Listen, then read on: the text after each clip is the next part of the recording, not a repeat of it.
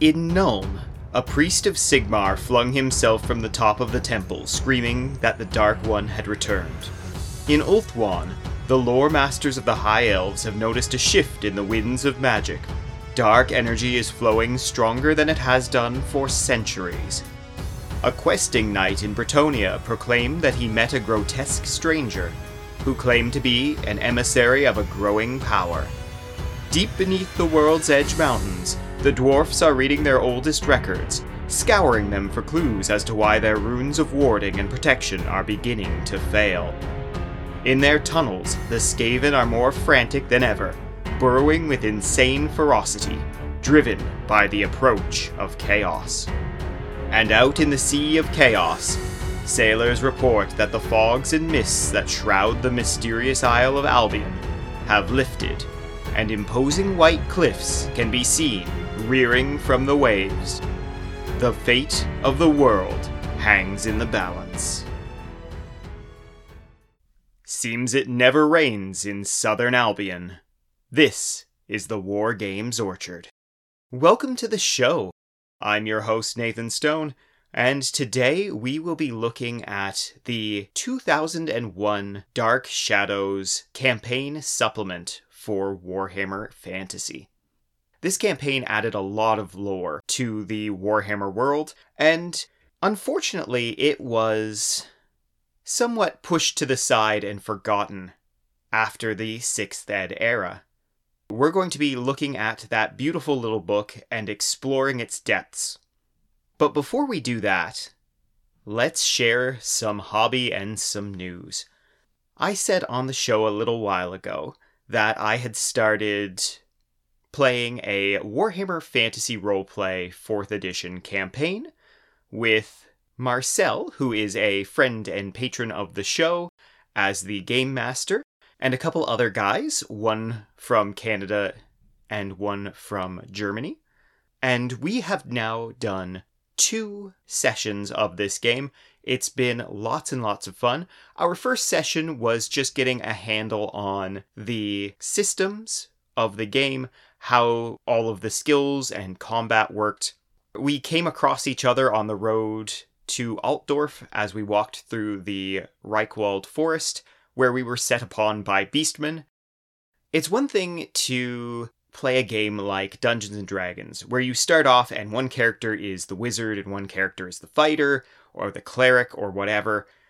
In Warhammer Fantasy Roleplay, you are never that lucky.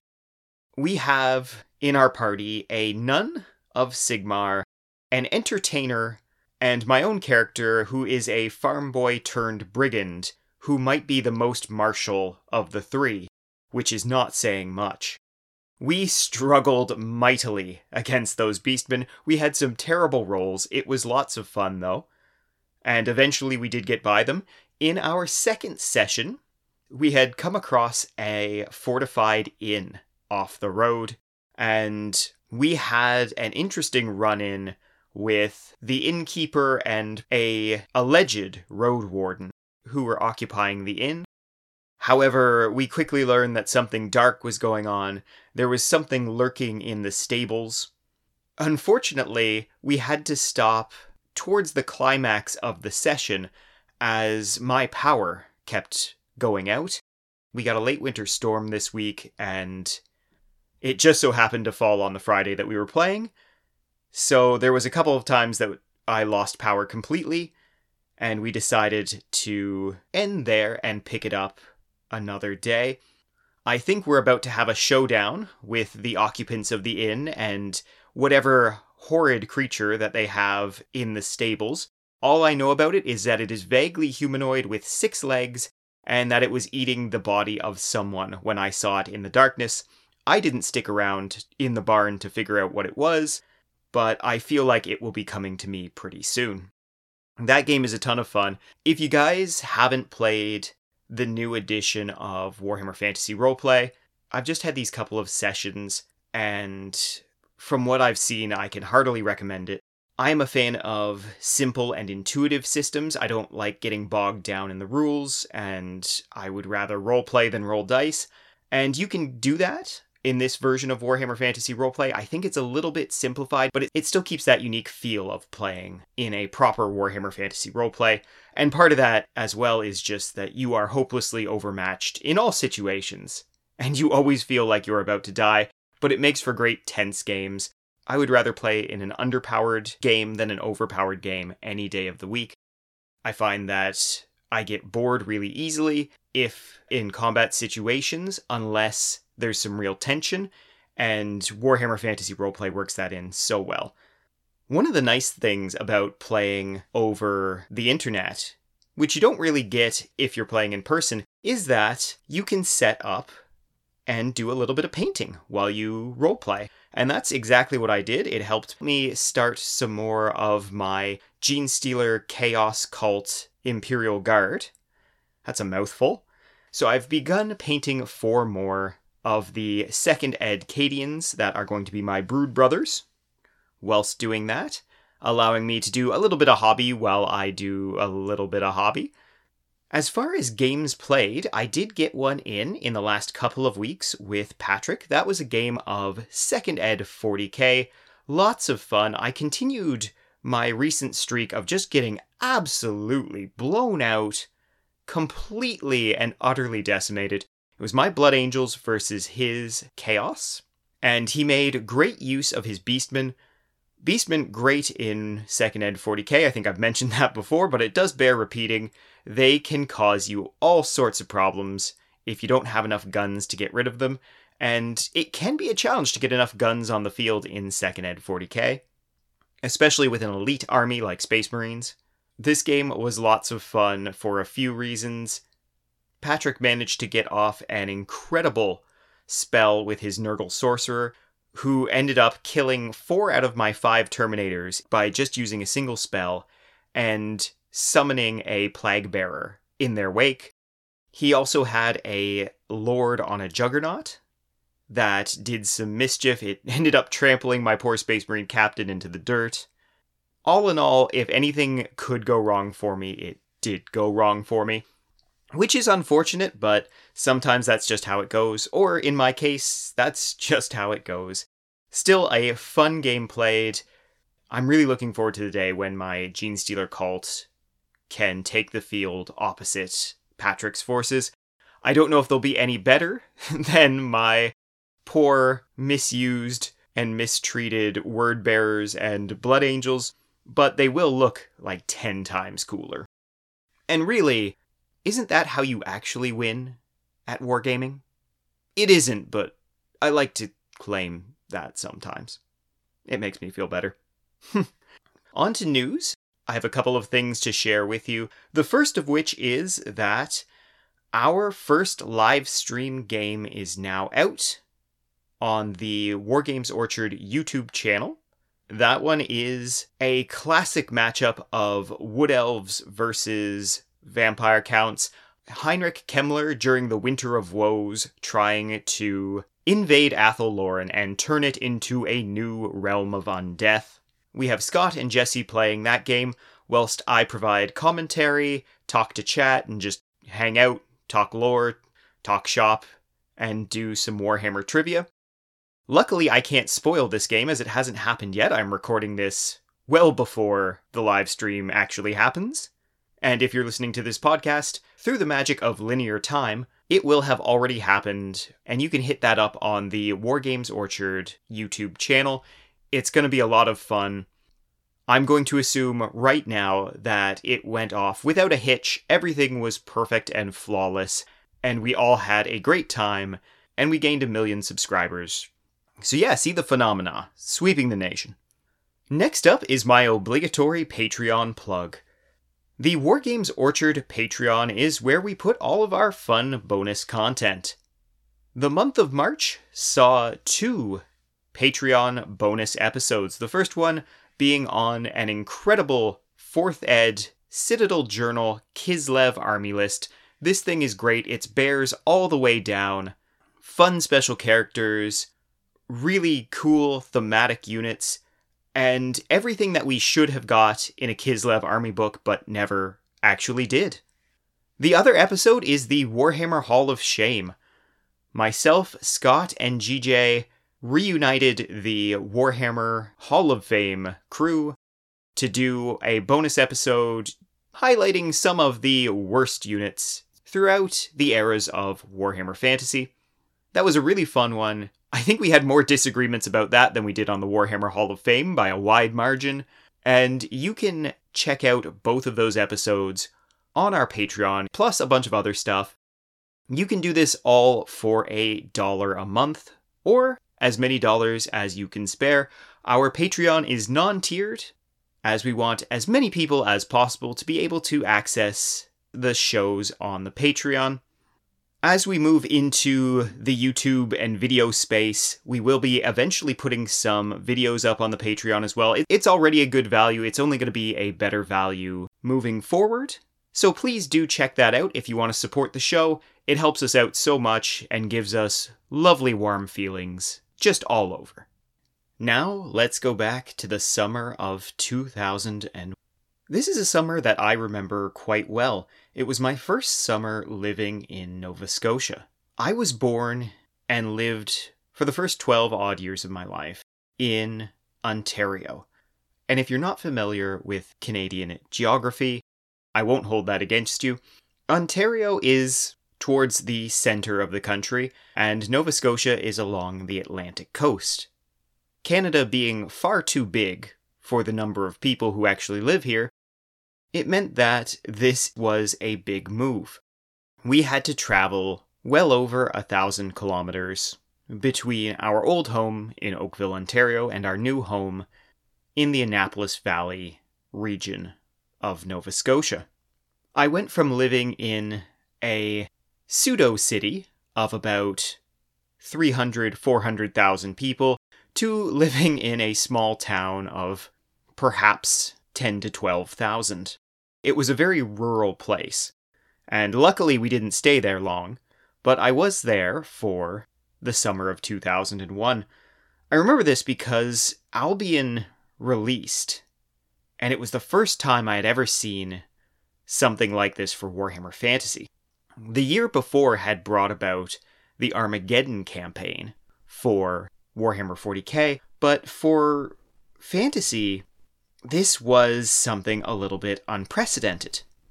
And from one of the few hobby shops that existed in the neighboring town, I was able to get my hands on the Dark Shadows Albion supplement. Like most things regarding Warhammer Fantasy, I immediately loved it, and I imagined, whilst playing small skirmish games with myself, because I didn't know anyone who played, and I don't even know if there was anyone playing, really, especially around my age of thirteen, that I could have played with. I remember very clearly setting up little scenarios and trying to base them on the scenarios in this book. I found this campaign to be maybe the most enthralling of all of them, even though it was perhaps a smaller scope than any of the other campaigns that we got in the era. For anyone who didn't play in the early aughts, Games Workshop leaned into doing summer campaigns, and these summer campaigns came with supplemental books and rules, and they told a story of the battle for a part of the Warhammer world, or the fate of the Warhammer world itself, and in forty K's case, the Third War for Armageddon, and then later on, the Eye of Terror campaign, being the first time that Games Workshop visited the thirteenth Black Crusade of Abaddon the Despoiler. Eventually, Games Workshop pivoted away from the summer campaigns. But for a few years in the early aughts, we got these incredible tomes full of lore, alternate armies, new units, new models, and it made for a very special time. I don't know if Games Workshop ever really got what they wanted out of the summer campaigns. They seem to be fairly quick to retcon a lot of the things that happened in them over the years, but they still remain to a large part of the community that was there when they were going on as very special and unique moments in time in the history of Warhammer and Warhammer forty thousand. Eventually, I am going to do episodes on each one of those summer campaigns. Armageddon, Eye of Terror, Storm of Chaos. But today, we're going to start things off with Albion. Albion was definitely the smallest scale of the campaigns that Games Workshop released. I think because of that, it was easier to get into and really get a sense of the lore and what was going on and the struggle on Albion. It was a new part of the Warhammer world, for all intents and purposes, that hadn't been explored to a great degree before, other than the odd thing like the Giants of Albion as a Dogs of War unit, who were in themselves rather short-lived. It's not a large book by any means, clocking in at around twenty-seven pages, but it is jam-packed full of interesting content. Let's start off today by learning about Albion, in the words of the authors themselves. In a time long before man first discovered the secret of fire, millennia before the first elf learned the art of the bow, a race known only as the Old Ones forged the world. Legends tell how they manipulated the ebb and flow of magic to mold the land to their will, and how they sowed the seeds that would form into the vast forests that covered the world. The races of elves, dwarfs, and men were like children to them, whom they nurtured and taught. It is said that even the great dragons were mere playthings to these godlike beings.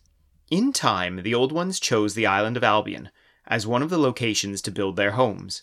Little is known about their settlements, for few have ever visited Albion, let alone returned from this mysterious place. They forged an island paradise where the sun shone bright and crops flourished. Gathering together the wisest and bravest individuals of each race, they taught them magic and other skills. They demonstrated the secrets of forging runes to the dwarfs, and to the elves they taught the mastery of spellcasting. The Old Ones believed that the race they called man was too primitive to learn.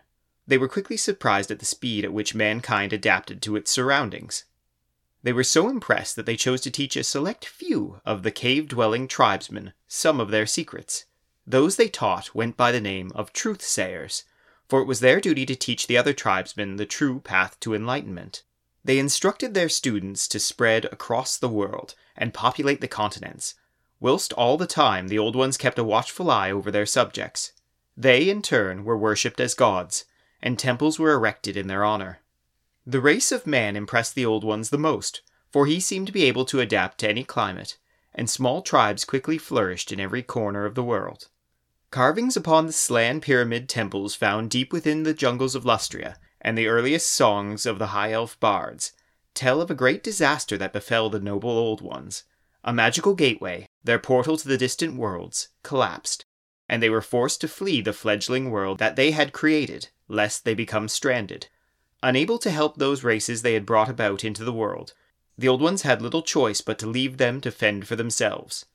Their parting gift was to create a race of giant warriors to protect the people of Albion. The collapse of the gateway tore a great hole in the fabric of the heavens, allowing for the forces of chaos to pour into the world. As the chaos mists enveloped the land, hordes of gibbering demons and all manner of foul beasts descended from the north in a bloody rampage. Many of the wise Slan, the highest servants of the Old Ones, were first to fall. A brave race, they tried to fight off the first wave of attackers, but were too few and too weak. They fled into hiding within the dense jungles of Lustria. Next, the Chaos Hordes turned their attention to the High Elves, but the Old Ones had taught their children well. The High Elves constructed a vortex at the center of the heart of Ulthuan to contain and drive back the dark mists. The mages of the Elves created this vortex by building a series of stone circles to absorb and diffuse the chaos energy. In their arrogance, the High Elves thought that they alone were the saviors of the world, but it was not so. By concentrating their attack on Ulthuan and leaving the Isle of Albion, the Chaos Hordes made a fatal flaw in their plan of conquest. The Truthsayers, or Druids as they were called by the people of Albion, gathered together the giants and bade them to construct a series of stone circles. With such immense strength at their disposal, the Truthsayers soon had a great many of these circles whose mystical properties would allow them to channel their spells and bind the forces of chaos to the north. In many ways, their mastery of this form of magic was better than that of the elves.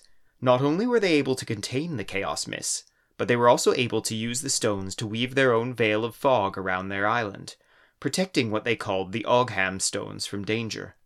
The elves would certainly have been overrun had the Druids of Albion not stemmed the flow, but the mist that shrouded the isle also blocked out the sun. Something in the nature of the stone circles attracted the rain and storms. Over a short period of time, the fertile land of Albion became a boggy region where few crops grow. In absorbing much of the chaos energy, the soil of Albion itself became tainted, and once fertile fields quickly changed into quagmires where a man could sink without a trace. The thick woods and forests became wild places, where hawthorn and poisonous plants choked the life from the trees. Many feared to enter these once beautiful glades, and many of those who did were never seen again. Even the creatures of Albion were not able to escape the mutating effects of chaos, and after only a short period of time, the tribesfolk told tales of terrible monsters lurking in the darkest reaches, emerging at night to prey upon the unwary. It was a price that the Truthsayers had little choice but to pay. If the dark forces of chaos were to be contained, then Albion had to remain hidden. The Truthsayers gave the task of guarding these stone circles to the giants who had constructed them. Said to have been formed from the earth itself, these giants were highly intelligent beings, and knew the importance of their vigilance. For a while, stability was created. The High Elves flourished as a race, learning much of the world through their contact with the other more primitive races, such as dwarfs and man. The Truthsayers of Albion, on the other hand, were isolated. They preferred the safety of their remote isle to the danger of the outside world, and became introverted and reclusive. The giants also suffered from their imposed isolation. Centuries of inbreeding dulled their minds. When the danger of chaos vanished, they became bored and restless, and resorted to mindless displays of strength in order to pass away the time. The tribes of men on the island also suffered a similar fate. With the disappearance of the old ones and a distinct lack of contact with the outside world, they degenerated into a race of warring tribesmen and primitive cave dwellers. During all this time, the Truthsayers continued to teach a chosen few of each successive generation their secret magic, waiting for the day when their masters would return. Each Truthsayer would be taught in minute detail the ritual ceremonies that were needed to maintain the mists that enveloped the island. They would each learn the nature of the stones and offerings that must be made, so that the magical power of these circles never waned. Over time, though, the ancient lores were slowly forgotten, and, although the Truthsayers still practiced their art, it was but a shadow compared to the powers that used to be at their command. Some practices still survived, though, and on the night of each full moon, the Truthsayers would gather and perform ceremonies in order that the mystical energies stayed bound to the stones. So it came to be that Albion remained a mysterious island. Many tales tell of raiding ships that have vanished into the mists, never to be seen again. Occasionally, the gossip in a tavern will turn to the tale of a friend of a friend who was shipwrecked on the isle, and returned to tell stories of creatures that were half horse, half man, or of terrible one-eyed beasts that stalked the mist. Some even claim to return with riches beyond a man's wildest dreams. No truth to these stories has ever been proven, and the rumors of Albion remain little more than fantastical tales told by drunks to any who would listen. But now a new legend has spread across the land. Sailors talk of an island which has suddenly appeared to the far north. Huge white cliffs loom out of the sea, but the sailors have also spied beaches where a small boat might possibly make landing. It would seem that the mists have parted, and the land lies open to explore. Every race across the Warhammer world is gathering its armies to seek the treasures of Albion and claim the island as their own. Even more disturbing are the rumors of dark strangers who have been traversing the length and breadth of the world. They talk of a Dark Master, one who will lead the strong to conquer the weak. Of these dark emissaries, as they have been named, little is known. People talk of sinister magics at work, and where they walk, death follows. Of the Dark Master, nothing is known, save for the fact that he has called his followers to join him at Albion. Only time will tell of the secrets that will undoubtedly be revealed. That is a little overview of Albion. Throws some shade at both the High Elves and the Lizardmen, or at least the Slan, but a very interesting and enlightening piece of lore nonetheless. Albion is one of those places in the Warhammer world that has a very tragic past, where it used to be a paradise, whilst the Old Ones were still in charge of things. And since their quick departure, it has degenerated into this swampy, rainy, awful place. And really nothing on Albion has escaped this degeneration. The Truthsayers, the giants, the people themselves have all become more primitive, and they have lost much of their former strength. The next thing we encounter is a map of Albion itself. Albion looks a little bit like Ireland in some ways, though they're not exactly twins by any respect. It lies in the sea, to the northwest of Britannia, and kind of across from Norska, so it is quite northernly, though it doesn't quite share Norska's absolute frigid temperatures. We will be getting to the weather in Albion very soon, since it had a huge effect on the battles that were fought there. The map itself has some interesting, notable places, including the Forge of the Old Ones, the Citadel of Lead, the Pillar of Og Agog, and the Great Ogham. Towards the middle of Albion, you will find the Great Hogs. I assume these are just giant boars. I like that they included them on this map. To the south is a tiny island called the Isle of Wights, and the note is many burrows here. I think you could have some fun doing almost a Celtic undead-themed list out of the Isle of Wights. It'd be really cool. There's a big Celtic feel to Albion, and let's be fair here, we know that the Warhammer world is based on our own world. Albion, of course, a very famous old name for Britain. So there are a lot of similarities there between the Britain of the ancient Celts and Albion in this campaign. The next section is Shadows Gather. And this gives us a breakdown of how each race of the Warhammer world is marshalling their forces and coming to Albion. It's a lore explanation for each of the races. It's a cool little section, but we won't go into it too much here. What we will hit on is the Ogham Stones in this section, and they are the big stone circles erected by the giants and looked after by the Truthsayers that help bind the wild magics that spew out of the realm of chaos and keep them from overwhelming the world. They are basically tiny versions of the Great Vortex. Capturing and controlling the Ogham Stones was a lot of the point of the Albion campaign. The Truthsayers aimed to protect the stones, keep them functioning. The Dark Emissaries wanted to capture, tear down the stones, or corrupt them to serve the Dark Master and the energies of chaos. And it's this push and pull between these two sides that is the very heart of the Albion campaign. Now we get in to the new units for the campaign, and we have three of them. We have Dark Emissaries, we have Truthsayers, and we have Fenbeasts. We're going to start things off here with the Dark Emissaries, as they are the first ones in the book. What's interesting about both the Dark Emissaries and the Truthsayers is that you could use either of them in any force. You didn't have to use a Dark Emissary for an evil-aligned army like Chaos or Skaven, and you didn't have to use a Truthsayer for a force of, say, High Elves or Lizardmen. You could freely choose which one you were going to use however you wanted, and it was pretty easy to make up some lore for this, for whatever side you wanted to fight on, and for whatever of these two mages you wanted to include in your army. And I like that there was that kind of freedom. Here's the basic rules around including these models. When fighting a game in the Albion campaign, first agree with your opponent on which side your armies are fighting. Having done this, you need to decide if you want your battle to include a Dark Emissary and a Truthsayer. Dark Emissaries and Truthsayers do not count towards the number of characters an army can have, nor do they add to the total points value of their army, since they always come in pairs, one on each side. Their values even out. In games where victory points are counted, Dark Emissaries and Truthsayers are worth two hundred sixty-five victory points. They cannot be the army general. So that's really neat. You agree with your opponent, and then you both get what is a level four wizard with their own unique spell list to add to your armies, basically for free. The Dark Emissaries are the twisted servants of the Dark Master.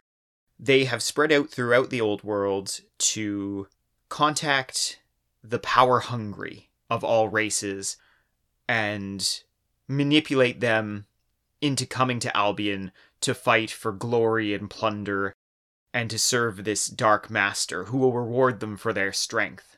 The Dark Emissary is Movement four, Weapon Skill three, Ballistic Skill three, Strength three, Toughness three, three Wounds, Initiative three, one Attack, and Leadership eight. This is during the sixth edition era that was very hard on wizards as far as stat lines go. This is about on par with what you would expect for a human wizard. They really shouldn't be anywhere near any kind of fighting. The Emissary is armed with the Staff of Darkness, which is a hand weapon. He has no armor and must always fight on foot. Dark Emissaries are level four wizards, and they always use spells from the Dark Emissaries list. They have a special rule called the Spiral. It is the symbol of the Dark Master and a feared sign of damnation. Few enemies dare look upon it. It provided them with a five up ward save. And that Staff of Darkness that counts as a hand weapon also gives them plus one to cast spells, which is quite nice. They have six spells in their spell list, three of them that cast on a seven, one that casts on an eight, one on a ten, and one on a twelve. So a fairly good mix, but no super easy spells. Their first spell is the Bolt of Dark Light. This is a simple magic missile that does d six strength five hits with a range of eighteen inches. Nothing special there, casts on a seven. Betrayal in Death is their next spell that also casts on a seven. This spell can be cast on an enemy unit that is engaged in close combat and within eighteen inches of the caster. Models who fall casualty will attack their own side in a final spasm of unholy energy. This spell lasts until the start of the caster's next turn. Fight the combat as normal. Any model in the affected unit which is killed during the combat immediately makes one further attack against a member of his own unit before it is removed. That is a really neat spell. It's got that real evil vibe to it. I like this one a lot. I think it's of limited effect in most situations, but could do some real damage for elite units if you ended up hitting them pretty hard and then they hit themselves pretty hard. Next up is Nightmare. The perverse arts of the Dark Emissary creates the illusion of the enemy's worst fears in front of their own eyes. This spell can be cast on an enemy unit visible to and within twenty-four inches of the caster, and which is not engaged in close combat. If successfully cast, the unit immediately takes a panic test. Units immune to panic are immune to the effects of this spell. That one's eh. It's a panic test. If it works, if it works, it'll be worth it. If not, that's too bad. But it's always nice to have the option to just force a panic test, because you never know when your opponent's going to get unlucky, and then maybe you've dealt with a unit that was somewhere you didn't want it to be, or perhaps it's towards the end of the game and they just don't rally in time. Not what I would consider a hugely strong spell, but I do like it. Number four is the Curse of the Dark Master, and this casts on an eight. The heart of the enemy is grasped by icy tentacles of fear and doubt that sap their strength and their will to fight. This can be cast on an enemy unit anywhere on the battlefield, even if engaged in close combat. If successfully cast, all models in the unit suffer a penalty of minus one to all of their rolls to hit, both in shooting and close combat. Once cast, it remains in play until dispelled, or until the wizard chooses to end it, which he can do at any time. A nice little debuff there, minus one penalty to hit rolls, shooting in close combat, never a bad thing.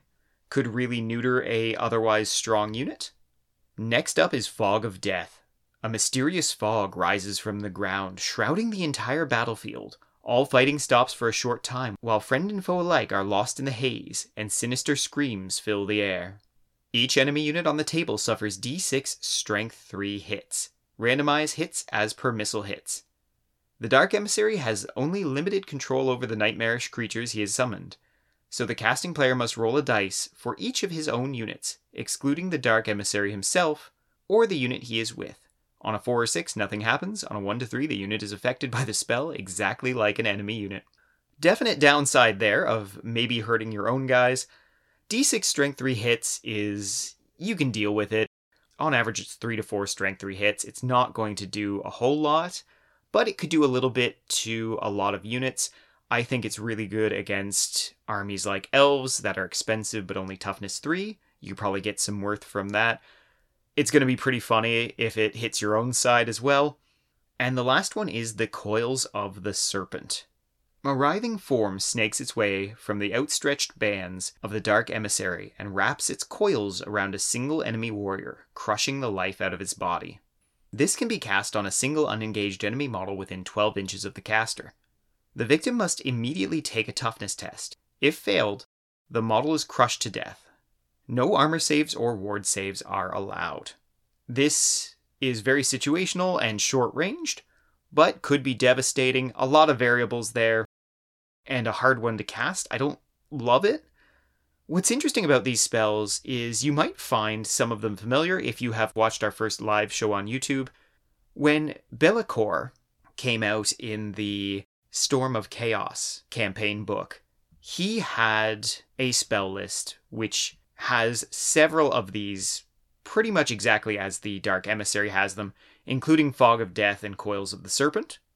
And I think it's really neat that when he finally was revealed as the Dark Master, spoiler alert for anyone who didn't realize that in the last twenty years, all in all, I like the Dark Emissary a lot. I think if you're going to play through the Albion campaigns, any large battle you're doing, take the Dark Emissary, take the Truthsayers. I'm a huge fan of these almost character-style spell lores. I think they just add so much, so many interesting variables into a game, even if they're not always good. And in sixth edition, magic was heavily curtailed compared to the Hero Hammer era or later on the eighth ed era. But you can still do a lot of fun stuff, and it can still have a pretty good effect on the battlefield.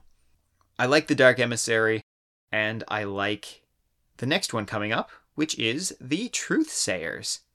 What I love about the Truthsayers is that while the game designers could have made them as a mirror to the Dark Emissaries, and in some ways they are, the Emissaries and the Truthsayers are actually quite different in terms of stats and the type of model that they are in the army. The Truthsayers are far more martial than the Dark Emissaries. However, they are only level three wizards. Their overall stats are much better than the Dark Emissaries, and it makes for an interesting difference between the two. Their spell list is also quite different, as they have spells that range from casting value five to casting value nine, which is very different from the Emissaries' higher values.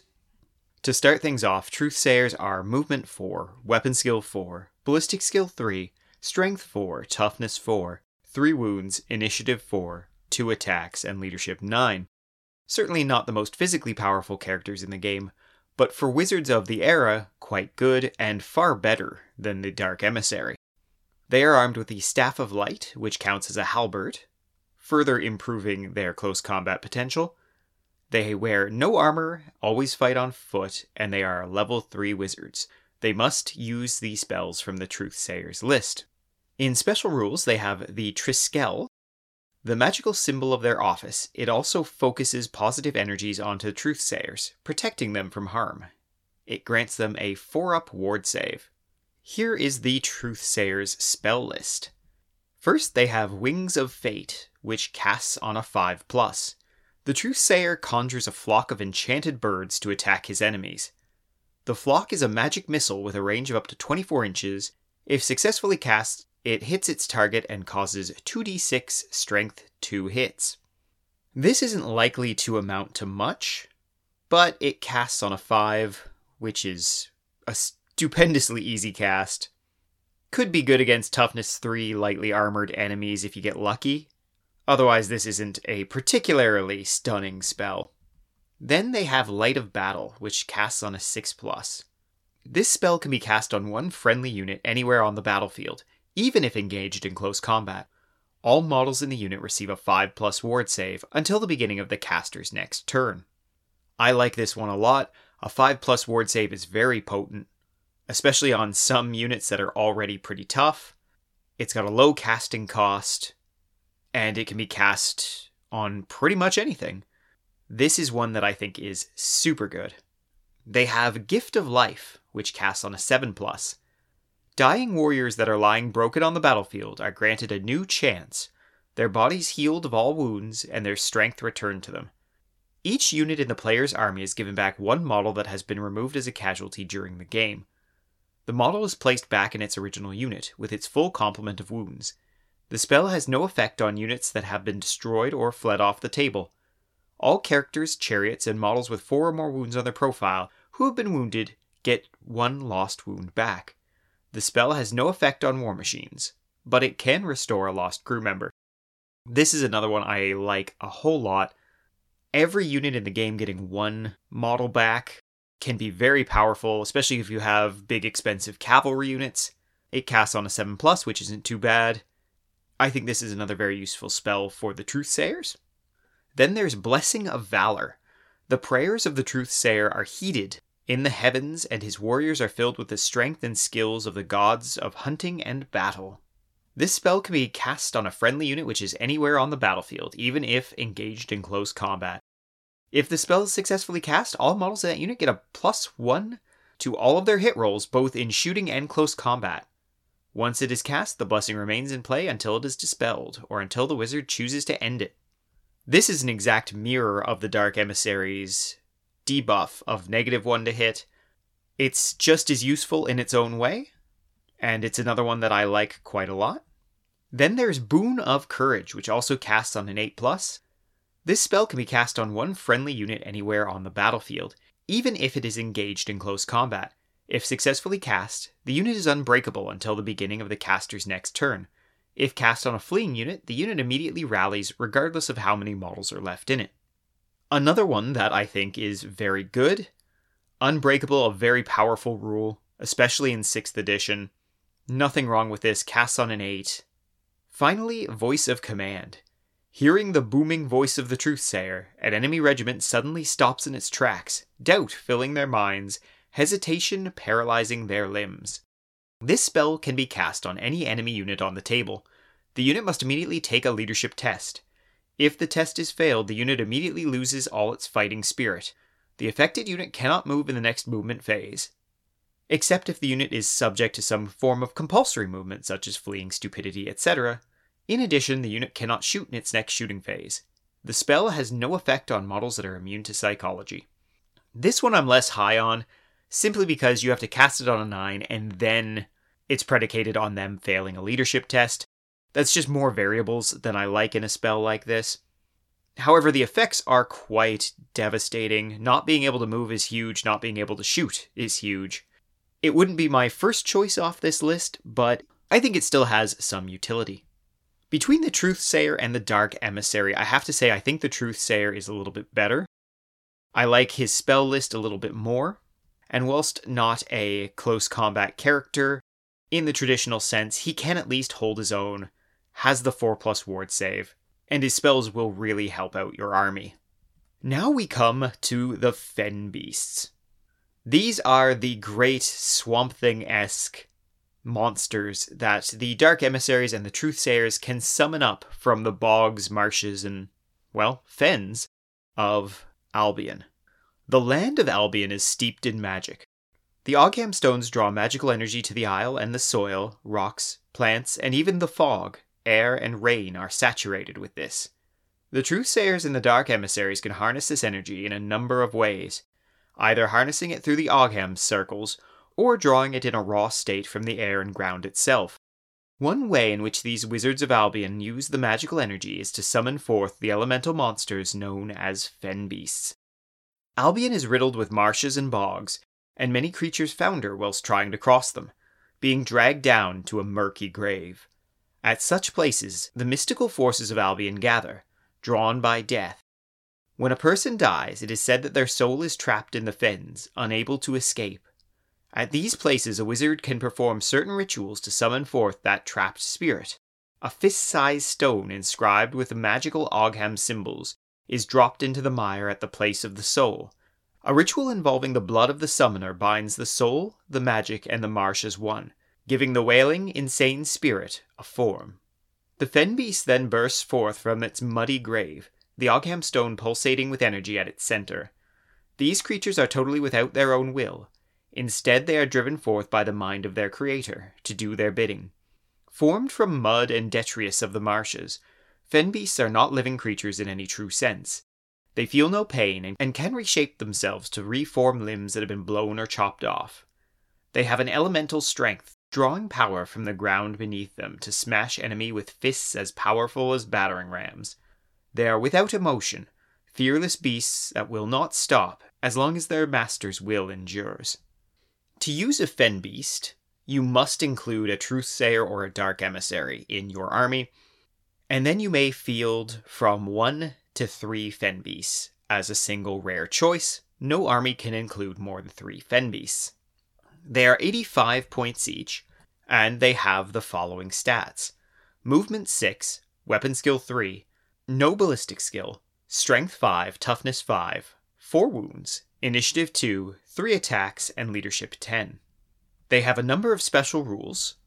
Firstly, they are single models with a unit strength of four, and they always operate in units of one. They are unbreakable, they cause fear. They have Fenwalker. For the purposes of movement, they treat fens, marshes, morasses, and similarly swampy terrain as open ground. They have no will, which means if their summoner, be it a Dark Emissary or a Truthsayer, dies, they will immediately collapse and be removed as a casualty.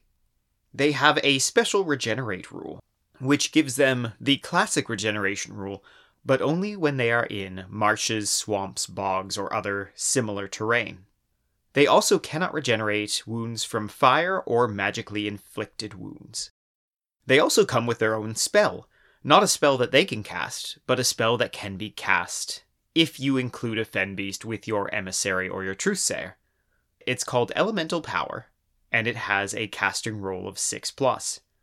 Fenbeasts are elemental creatures which thrive on the magic which suffuses the Isle of Albion. This can be boosted by magical energy from the Truthsayer or the Dark Emissary. As well as their normal spells, Truthsayers and Dark Emissaries also have the Elemental Power spell, which is only of use on Fenbeasts. Pick a single Fenbeast within eighteen of the caster. The Fenbeast immediately gains D three wounds, up to its starting value of four. The Fenbeast is iconic for the Albion campaign. They were an interesting looking model, and I like them a lot as far as aesthetic goes. I thought they were a really cool inclusion. They are fairly tough, and if you're playing in an Albion-themed match, I could see you having lots of fens and bogs and things that they could get that regeneration rule off in. Weapon skill three and three attacks isn't impressive, but they will hit hard whenever they do hit. I think if you're playing an Albion-themed game, you might as well throw in a Fenbeast, just for the pure aesthetics and for the theme, and you can spare the eighty-five points. It's really not all that much in the great scheme of things, especially since you're not paying for either spellcaster. I wish they had a little bit more going for them, but they're still a very cool addition to this supplement. Now that we've covered the units added in the campaign, the supplement gets into actually fighting battles on Albion, and the first thing that they want you to know is that the winds of magic are blowing oddly. And they actually rank them from one to eleven, including the Dark Emissary's magic and the Truthsayer's magic in there. Death and Necromancy share a spot.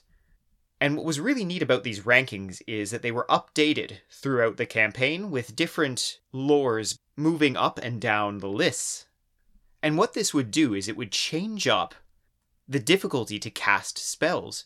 So if Albion became infused with the lore of the beasts, which is how it starts, lore of the beasts is in the first position, you get plus three to the casting total of each spell. However, any double rolled, except a double six, will be a miscast. So you get that bonus, but there's also a drawback. And if you're in last place, like the poor Lore of Metal down at eleven, you get minus three to the casting roll. However, you can not miscast at all, or cast with irresistible force. It was a really neat idea, and I think it could have a big effect on games depending on what kind of casters you liked to take.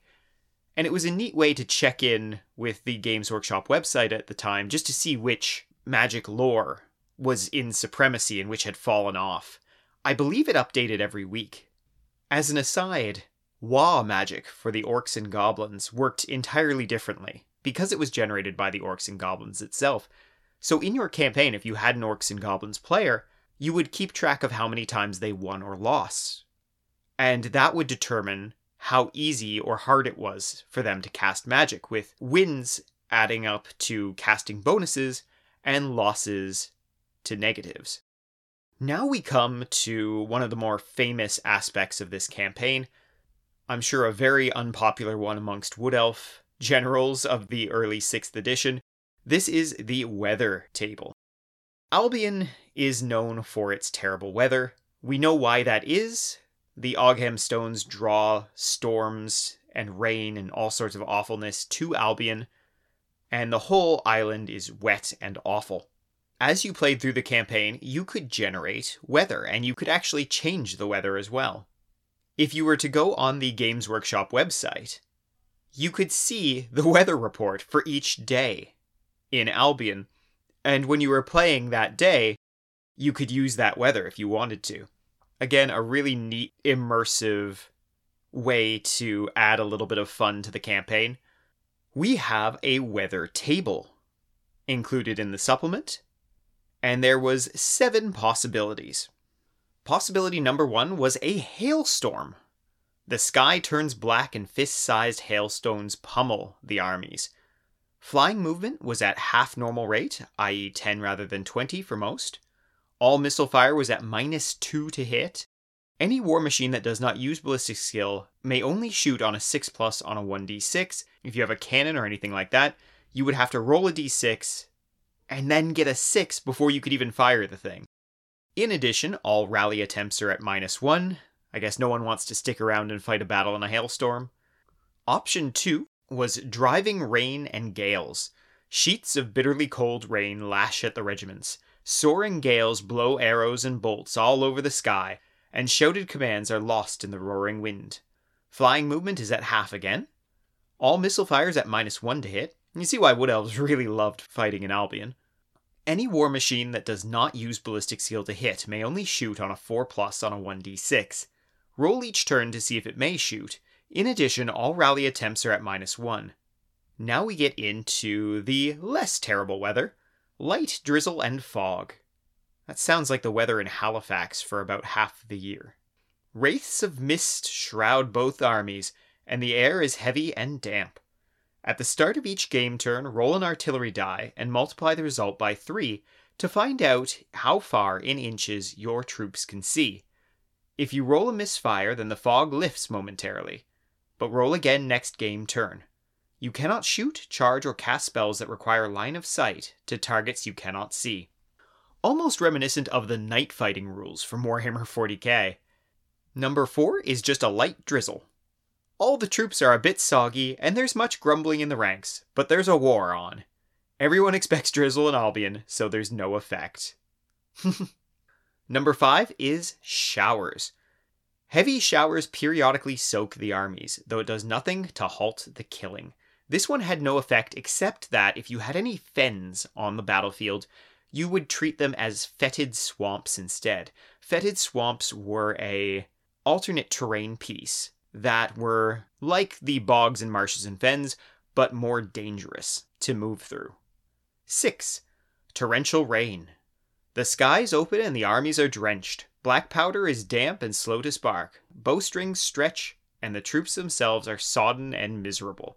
Flying movement is at half again. All missile fire is at minus one to hit again.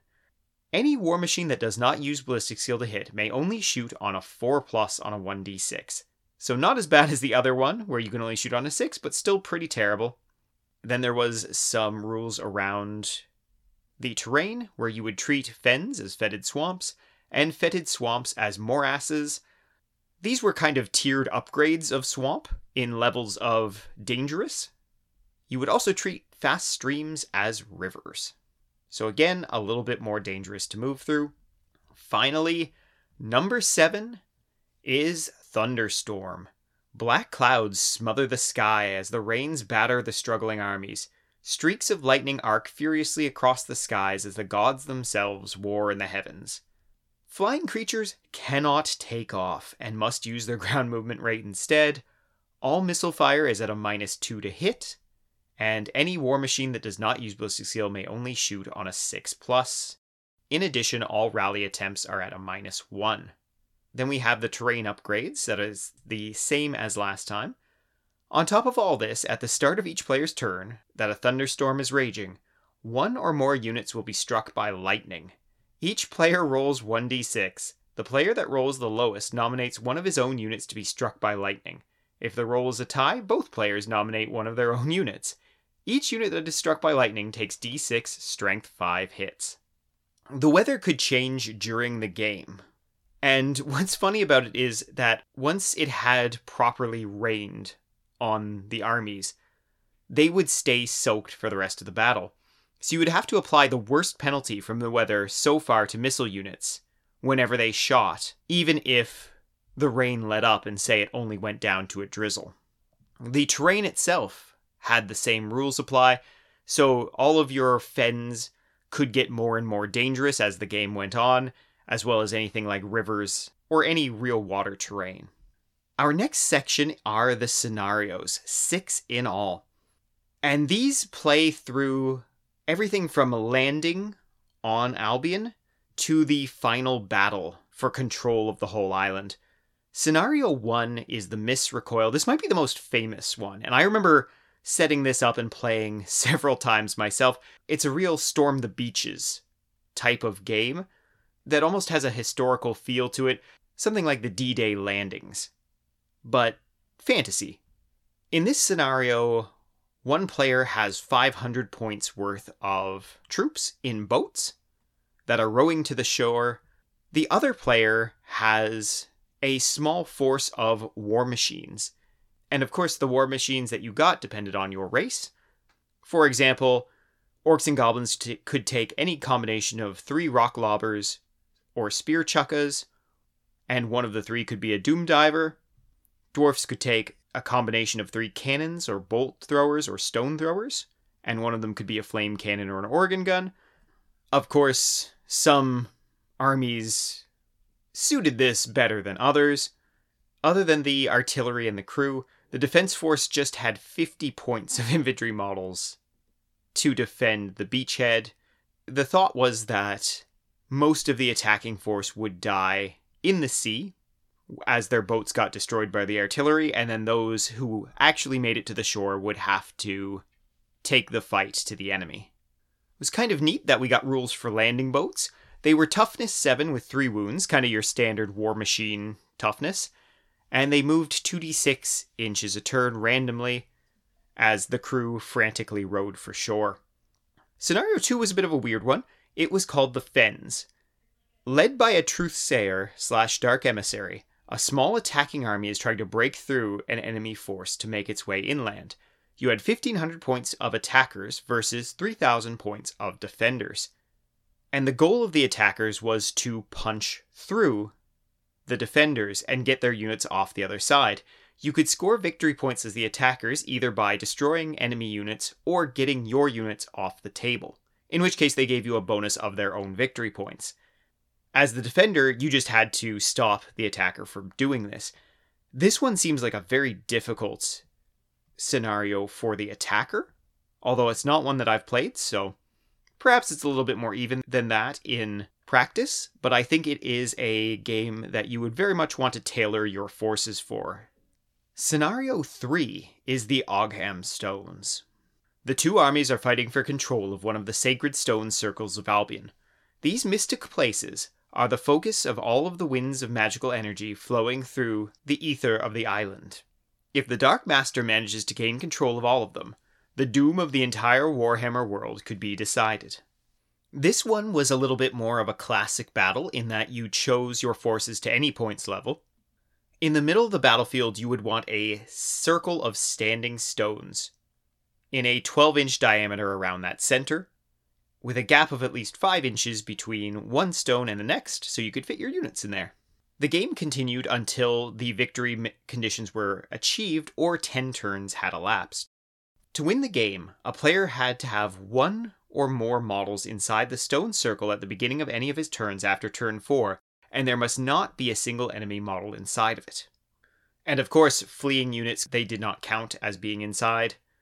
If the game went all the way until turn ten, you would count unit strength and then the player with the most unit strength in the circle itself would be victorious. It had an interesting special rule in the form of Ogham magic. Any wizard inside the stone circle at the beginning of the magic phase will generate double the number will generate double the normal amount of both power dice and dispel dice. That's a big buff, and it forced you to put your wizards into the stones and put them into harm's way. It's very interesting. And as a note to undead players, you could not raise undead models inside the circle. Then we get to scenario four, which might be the coolest of all of the scenarios in my humble opinion. An invading army is advancing deeper and deeper into the mist-shrouded lands of Albion. Suddenly, the invaders are ambushed by a vast group of horrible, gigantic creatures that emerge from the surrounding marshes. Their attack is so carefully prepared and executed that it seems to allude to the presence of a superior intellect controlling them and driving them forward. It is an ambush scenario, which followed the ambush scenario rules from the Warhammer rulebook, but it had the following exceptions. The defender chooses his army normally, and had fifty percent more points than the attacker. The attacker, on the other hand, chooses an army entirely made up of monsters, and you would ignore all normal restrictions for army selection. And by monsters in this scenario, they meant models or a unit of models with three wounds or more on their profile that are not war machines, chariots, or characters. And they could be chosen from any published army book, or the Ravening Hordes list if the army book wasn't out. The only Dogs of War monsters that could be used in this scenario were the Giants of Albion, and you might as well get them in here at some point. If a monster was a zero to one choice in its army book, it was a zero to one choice in this monster army as well. Even monsters that could normally only be deployed as mounts could be taken in this scenario and be riderless, and that was okay. Things like griffins and wyverns and dragons. And if you chose a monster that usually came with a crew, like a stegodon or a war hydra, they come alone without the crew, but you can reduce their points by ten percent to compensate. No monster had to take a monster reaction test, and they would fight normally under the control of the player for the entire scenario. Victory condition was straight victory points. I think this scenario is awesome. I don't think there are enough monster mash scenarios in Warhammer, or forty K for that matter. I really like this. I think the monster player is probably in tough on this one to try and win. However, the ambush scenario does give them some major advantages, and they could probably use that to put up a good fight. I love the idea of these normally ridden monsters just showing up under some kind of malign intelligence and just tearing into an army. Very cool. Scenario five is the Bastion of the Old Ones. An attacking army has reached the vast fortifications defending the Citadel of the Dark Master. A protracted full-scale siege would be both bloody and extremely costly for the attacker. So a daring plan is to be attempted. A small, lightly equipped assault force has sneaked its way by night to a secondary gate in the walls and is now ready to assault at the first light of dawn. The plan is to storm the walls and seize control of the gate and hold it for long enough for the attacking army to reach it and enter the fortifications. This is a siege battle, so it follows all of the normal siege rules. The defender had seven hundred fifty points and could only choose infantry and non-wizard characters on foot. The Truthsayers and the Dark Emissaries were not allowed in the scenario. The attacker had fifteen hundred points and the exact same restrictions. Both armies could buy siege equipment for the game. The game lasted for seven turns, and to win, the attacking player needed to control the gate at the end of the game. To control the gate, the attacker must have an unbroken unit with a unit strength of at least five inside the walls and in base contact with the gate itself by the end of the game. If the game were to end with an attacking unit in this position, but engaged in close combat with the defenders, the game is considered a draw. If there is no attacking unit in such a position, the defender is victorious. The attacker could also win by completely wiping out the defending force. The setup for this siege battle is kind of the classic half of a castle setup. So you'd have the single gate, the four towers, and the two wall sections against one of the long table edges, and the attacker could deploy around that. Finally, we have The Plane of Battles, Scenario Number six. The Final Battle. Led by Truthsayers and Dark Emissaries, the armies have finally come to the mythical Plane of Battle. Here, under the constant storm flaying this miserable place, hosts clash in their final confrontation. Steel rings against steel as warriors struggle desperately in the mud, their blood tainting it dark red. Here, fate and valor will decide who lives and conquers and who dies. This is a pitched battle, and follows the pitched battle rules. There is only one objective in the game, is to wipe out the enemy altogether. No retreat, no mercy. The last man standing is the winner. You could choose your armies to any points value, and you must include a Truthsayer and a Dark Emissary. The battlefield rules are interesting. The Plane of Battles is a featureless waste. Leave the tabletop completely empty. I think this is just a really lazy scenario, honestly. Well, what should we do for the last scenario? Ah, uh, let's make it a pitched battle. Oh, okay, sure, we don't have a regular pitched battle in here. We'll throw in a regular pitched battle.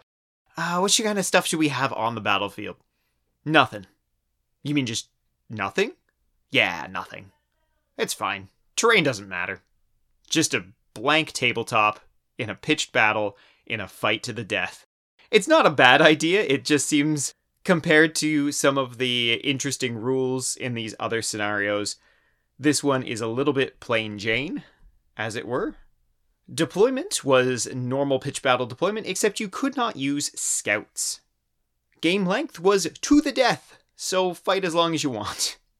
Special rules were deluge. The weather number seven on the Albion table applies for the entire game. Have fun. That is the thunderstorm for the entire game, which is only appropriate for such a mighty battle.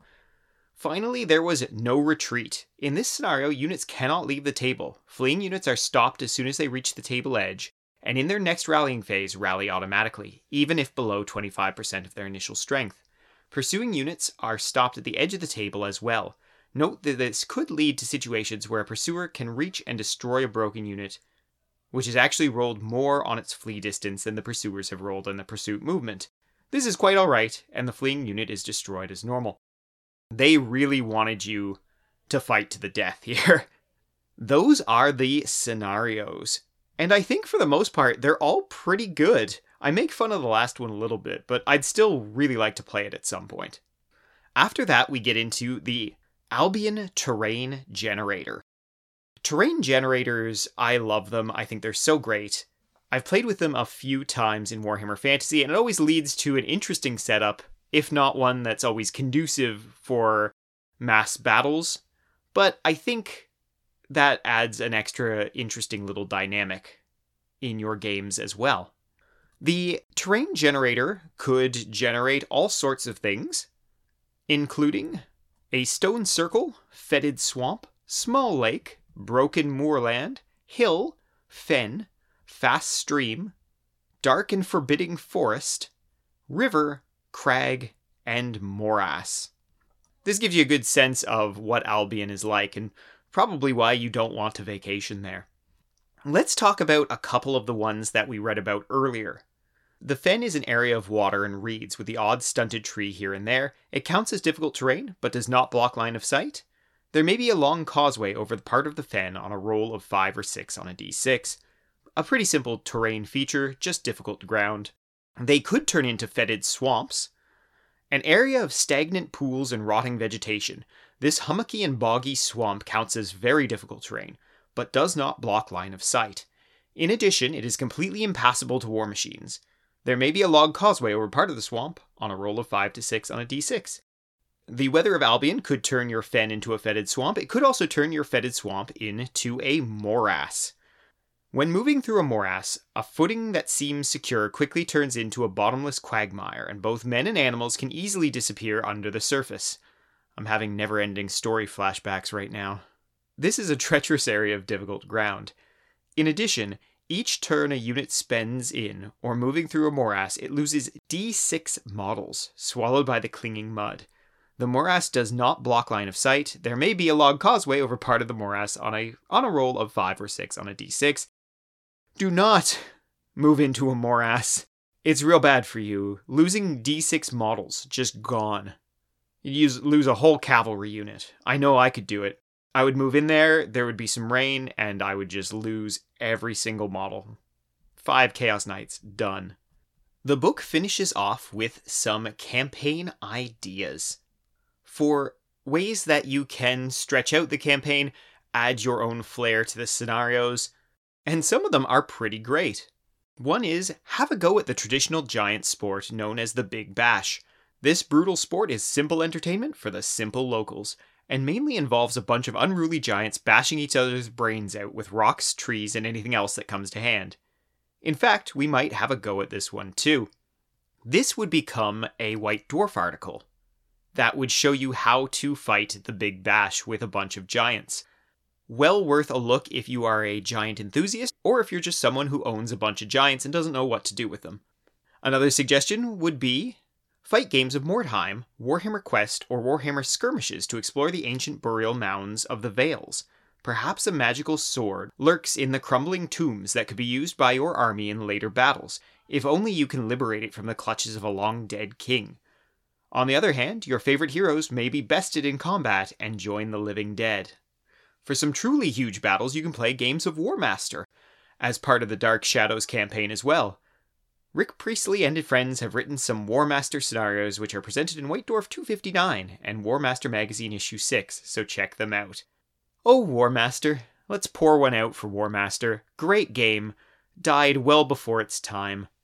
Games Workshop just really could never seem to get a game to stick that wasn't in the twenty-eight millimeter scale. This campaign brings back a lot of fond memories of that sixth edition era. I'm more of a Hero Hammer guy nine times out of ten, but I do love sixth edition, and reading this just makes me all nostalgic for that early sixth edition era, kind of the, the Ravening Hordes era. I don't think many of the armies had their army books by this point. And it was the first kind of big thing that happened during sixth edition. And it really kicked off the darker era of Warhammer, after the bright, cartoony Hero Hammer era ended. Later on in White Dwarf magazine, Gav Thorpe would write The Aftermath of Dark Shadows, which would wrap it all up for us.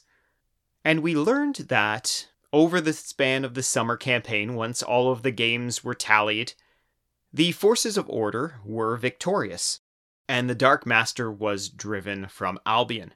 We'd see him crop up finally in Storm of Chaos as the first Demon Prince Belakor. If you want to learn more about Belakor, check out our very first live stream on YouTube. We talked all about the history of Belakor as a tie-in for his new model. Certain armies were picked out as having done particularly well in the campaign. The Lizardmen and the High Elves ended up both having a large presence on the island, with the Lizardmen even founding a new temple city, a piece of lore that would be sadly forgotten in the later eras. On the evil side of things, the Dark Elves were successful in landing several black arcs and creating a commanding citadel upon the island as well. The article would go on to give you more opportunities to battle on Albion, and it would even take into account some of the changes that were happening because of the end of the Dark Shadows campaign. One of them, called Into the Jungle, is a force led by a Dark Emissary leads an expedition into the jungles now growing around the Bastion of the Old Ones. The Bastion of the Old Ones was where the Lizardmen started building this new temple city. I think that's really cool, and gives you kind of a, an early preview into the Lustria campaign that would come later on. There was also another scenario called Steal the Ship. Desperate to flee the vengeance of the Truthsayers, a Dark Emissary has mustered an army to steal a vessel to leave Albion's shores. However, the owners aren't going to just give it up, and that would be played as a breakthrough scenario. We also got rules for Truthsayers and Dark Emissaries and Fenbeasts in regular games of Warhammer.